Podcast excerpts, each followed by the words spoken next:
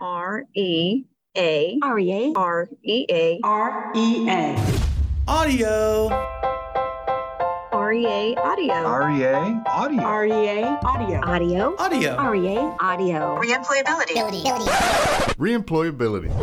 What's your emotional temperature right now? It probably depends on where you are and what time of day it is. Do you remember your emotional temperature back in October of 2020? We were seven months into COVID. Most of us were isolated, working at home. There was a ton of uncertainty about our health and economy. There was political division with an election coming up and threats of social unrest. Boy, it's not too much different than it is now, right? So, in this trust depleted world, how do we forge connections with those people that we're accountable to? The injured workers that we work with each and every day, our bosses, our families, and loved ones too. Reemployability's owner and CEO Deborah Livingston hosted a webinar in October of 2020 with retired Lieutenant Colonel Scott Mann, former U.S. Army Green Beret and founder of Rooftop Leadership. There are a lot of parallels between what Scott discusses and what Dr. Claire and I talked about over the past few weeks. Even more, all these things are just as relevant today as they were in 2020. This episode of REA Audio is part of that webinar and it'll help you understand why your emotional temperature does what it does and give you some tools to manage that temperature in both yourself and those with whom you work and live. I'd kind of like to start by asking you um, to share your journey as a Green Beret and how that has translated to business and why you think that message is so important right now to share. I would say that looking back when since I was 14 years old, I wanted to be a Green Beret. It was one, you know, I'm very blessed in that I knew what I wanted to do. Even when I was growing up in a little logging town in, in Mount Ida, Arkansas, we didn't even have a stoplight. Uh, but but I met a Green Beret when I was 14. He came into our soda shop, and his name was Mark. And I met this guy. He was completely decked out in all his gear. His his boots were bloused and the beret on his head. And I just I had no clue what the guy did, but I knew it's what I wanted to do. It was just one of those moments that you just know. And he sat down with me, and that guy ended up mentoring me all the way through retirement. You know, he mentored me for decades. And but what what I loved even more than the the way he looked in all of his, you know, his uniform and everything was the the mission. When he told me about special forces, uh, the nickname the Green Berets, he he helped me understand that Green Berets are very very different than all the other elite forces that you see in the movies the Navy SEALs, the Army Rangers, uh, Delta Force. Those organizations are the best in the world at kicking in doors and taking down targets, and they usually operate on their own.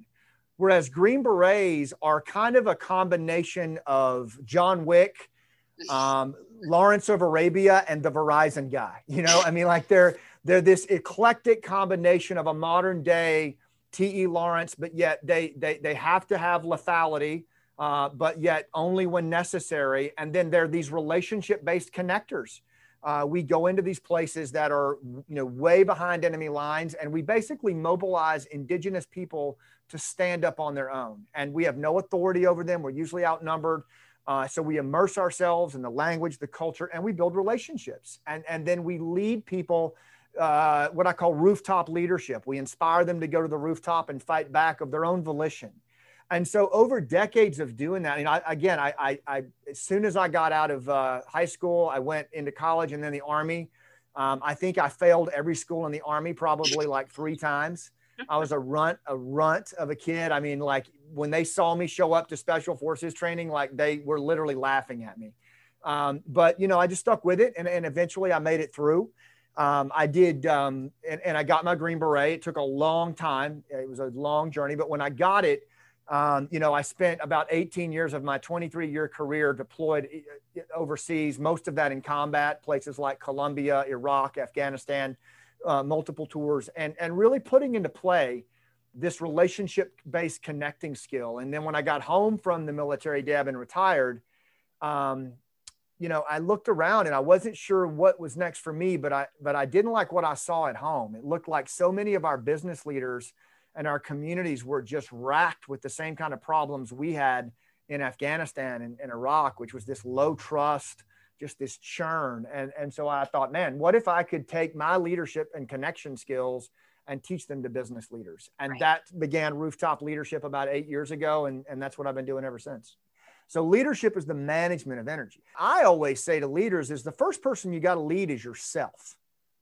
Right? The first person that we have to lead is ourself because if we can't lead ourself uh, in in crisis or chaos, then then then what'll happen is no one else is going to trust us because we look like we don't trust ourselves. Um, let's take a moment and say, okay, how do I lead myself going into this next run? Because I have to. I, if I can't lead myself, I can't lead others. And I would say one of the most important things we can do is what I call emotional temperature. Emotional temperature. And, and the reason for that is uh, humans, we are meaning seeking, emotional creatures, and we operate off emotion, right? When things happen to us, we operate, we navigate the world off emotion. Alan Weiss, the million dollar con, uh, uh, consultant, he says logic makes people think, emotion makes people act. So when you look at what's happened here over the last six, fear, uncertainty, isolation, and then all your folks watching who've carried the load, it's you guys that have carried the big rucksacks. It's you that have had to make payroll, keep the doors open. Well, there's a cost to leadership. There's a cumulative cost. And so what happens is you live up here in what's called a parasympathetic state, right? And it's primal. And it basically is fight, flight, or freeze. And it's where your cortisol levels go up, testosterone levels go down, and it's it's a 250,000 year old mechanism that allows you to operate at this highly aroused state so you can fight, you can run, or you can freeze and survive. But it ain't designed for a six month run. Because we're exhausted. We're, we're, we're exactly right. Yeah. So the first thing is we got to get this into our language is that our emotional temperatures are super high. So what do we want? We want to be in a para, uh, excuse me, I, I said this wrong, sympathetic state up here. We want to be in a parasympathetic state, right? And what that basically means is calm and connect. That is the antithesis of sympathetic state. It's when the cortisol levels drop, testosterone levels go up, our toes uncurl, and we can metabolize all that energy that just happened. And we're designed for it, Right. right? But we've just got to learn uh, how to do that. We got to get ourselves down in that parasympathetic state a lot. And a lot of that is breathing. I'm telling business leaders today, you know, put your hand on your belly, expand on the inhale, squeeze belly to spine on the exhale, like three to five times often, Well, and, and and- get that emotional temperature down. Agreed, and and that's definitely helped me as well. And but one of the other things that's really helped me is this thing about relatability, right? And so, um, like for me, who who manages a, a, a company and has a lot of employees, um, how to how to relate to those individuals um, and connect with them so that, um, well, one, so that I'm not I'm not presenting fear because even though I might be afraid of what the future holds um, I don't want to convey that. So, can you talk a little bit about that and how we as leaders can um, kind of like get to that point where we're not afraid? And then how do we connect with those around us to help them not be afraid? Yeah, and I'm just going to talk really honest on this. Like, first of all, I, I believe that fear is contagious Yeah. because we're we're social creatures, so we mirror each other. And I've seen this happen in combat, where if the leader demonstrates fear, you have a problem because it will run through your ranks, you know, faster than COVID. Um, so so fear is contagious, but guess what? So is leadership. Leadership is contagious, right? And so and, and it's hard because we have to demonstrate uh, that we have our own emotional temperature in check first. I'm telling you, it doesn't. You can say or do whatever you want. If you don't get your emotional temperature down first, then the people around you are going to reflect your emotional temperature. So you talked about relatability. You know, maybe think about this. Maybe think about that. The opposite of fear is not courage. It's actually love. And I know that you're like, did the Green Beret just really say that? But um, but it's true. Uh, Steven Pressfield talks about it in his book, The Warrior Ethos. And when I think about the warriors who, uh, the leaders who I followed and who I would run through walls for in combat, they were the lead. I knew they loved us. I knew they cared about us deeply. And I knew they loved the mission and I knew they loved what we were about. And, and, and that's what we fought for. You know, we didn't fight because they had their hands on their hips and they inspired us. Like that doesn't work. You know, humans actually follow the other human who is re- relevant to their goal and relatable to their pain.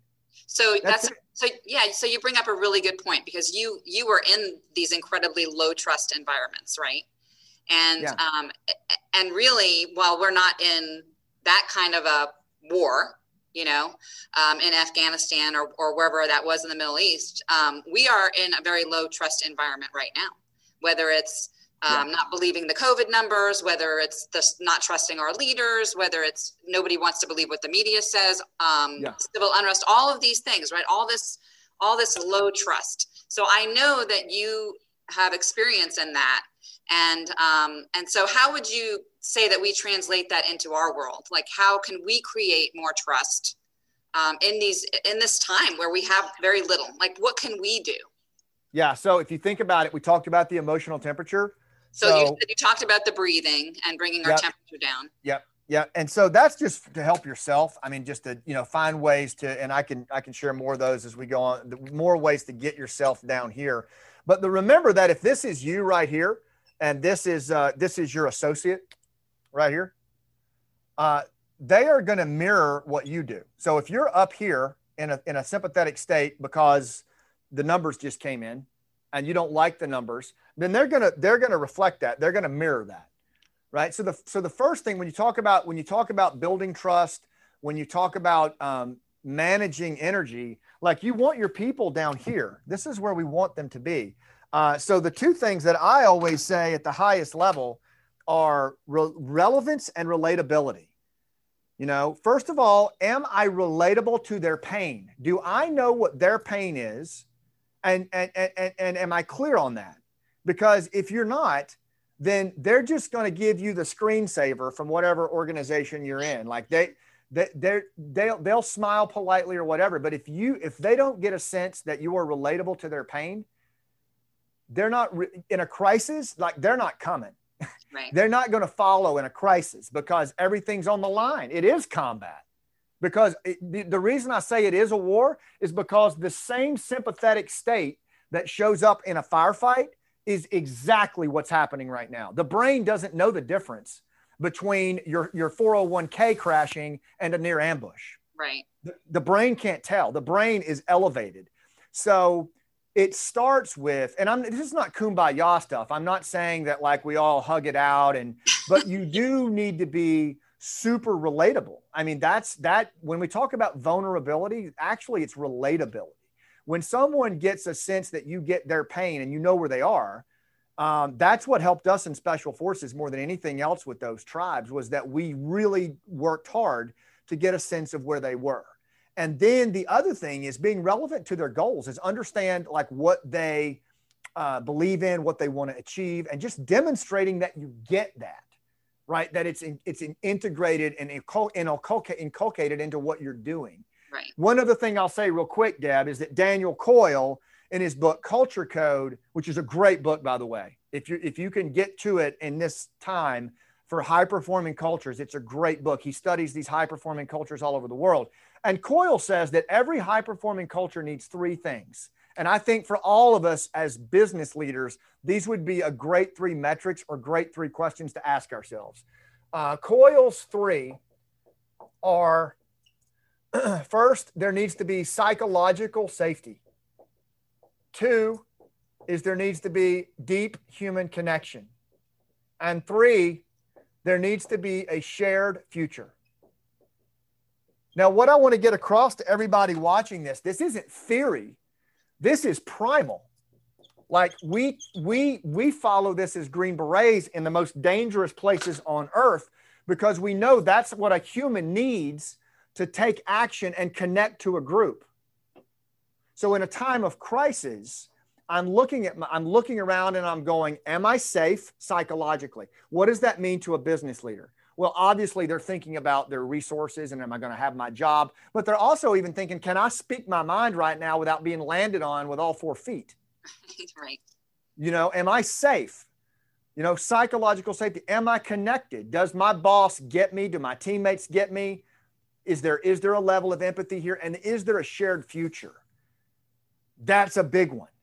Because if we can't communicate and illuminate a shared future in a time of crisis, they will not see it. You have to paint it.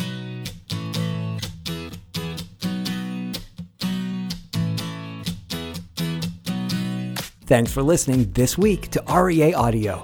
If you have any comments or suggestions for an upcoming episode, please let us know. You can email Todd at reemployability.com.